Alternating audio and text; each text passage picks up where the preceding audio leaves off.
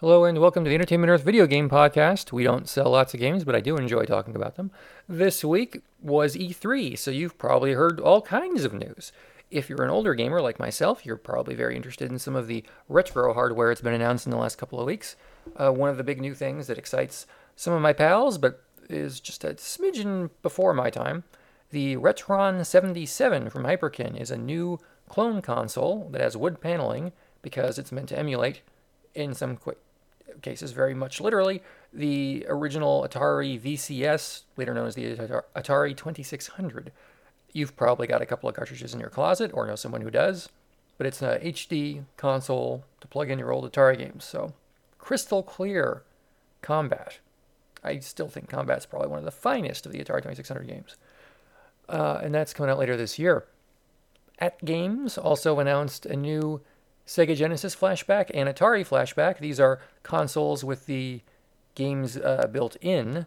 The Genesis is notable in that it will have a cartridge slot and HDMI, while the Atari will not, I don't believe, have a cartridge slot, but it will have uh, HDMI. It's a different Atari product. I don't believe the Retron 77 is a licensed product. But uh, there's also something else coming out called Ataribox that had a teaser site up, and I don't know what it is. And that's their whole thing. It's like, hey, sign up for updates, and we'll tell you what this is. Yeah, okay. Um, yeah. So, retro game lovers, this is exciting. There was no word on a Super Nintendo Classic Mini. Uh, the origin of the rumor, I'm still not sure, because people are like, oh, it has to happen. No, it doesn't.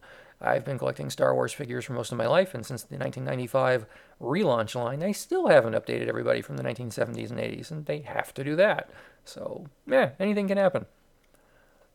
Speaking of happenings, downloads this week on the PlayStation 4 include Iron Sea Defenders, Pixel Heroes, Byte and Magic, Le Tour de France, Case 2017, and Cars 3 Driven to Win, which was also put out on the PlayStation 3.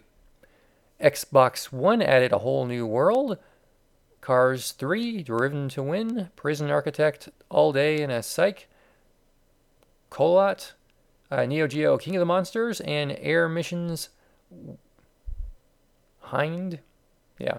Uh, the Wii U added Mutant Alien Moles of the Dead.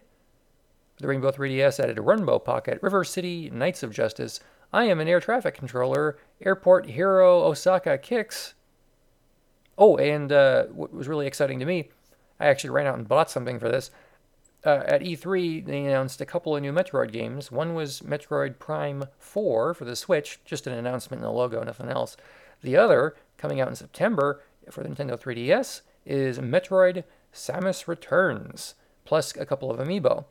It's going to be playable on all the 3DS family, so I've got my trusty 2DS still, it works great. Uh, but my 2DS does not have an amiibo reader, which is something that appears to be starting to dry up locally. I bought the last one in a local toy store, uh, and Us sold me one.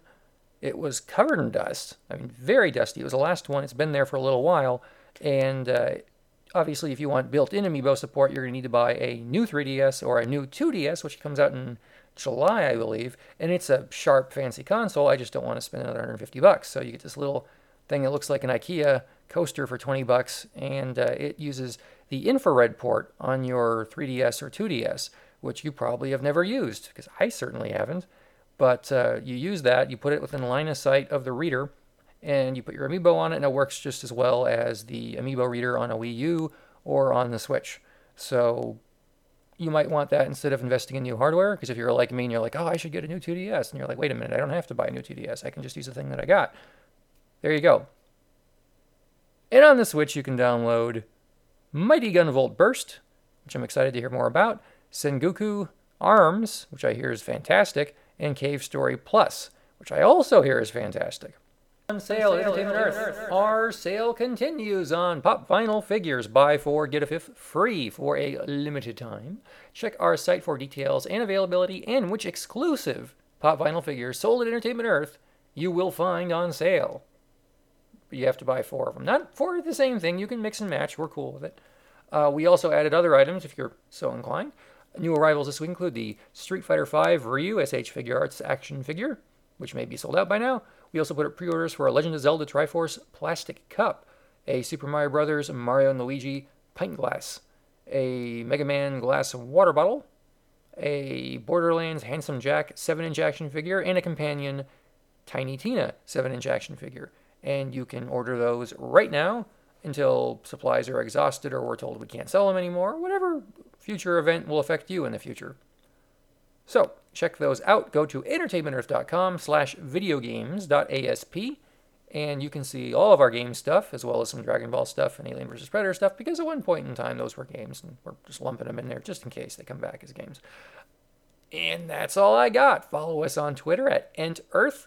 I hope you guys have a nice weekend. Try to stay cool. Don't live somewhere where the sun will fry you like an egg on the sidewalk. And uh, goodbye.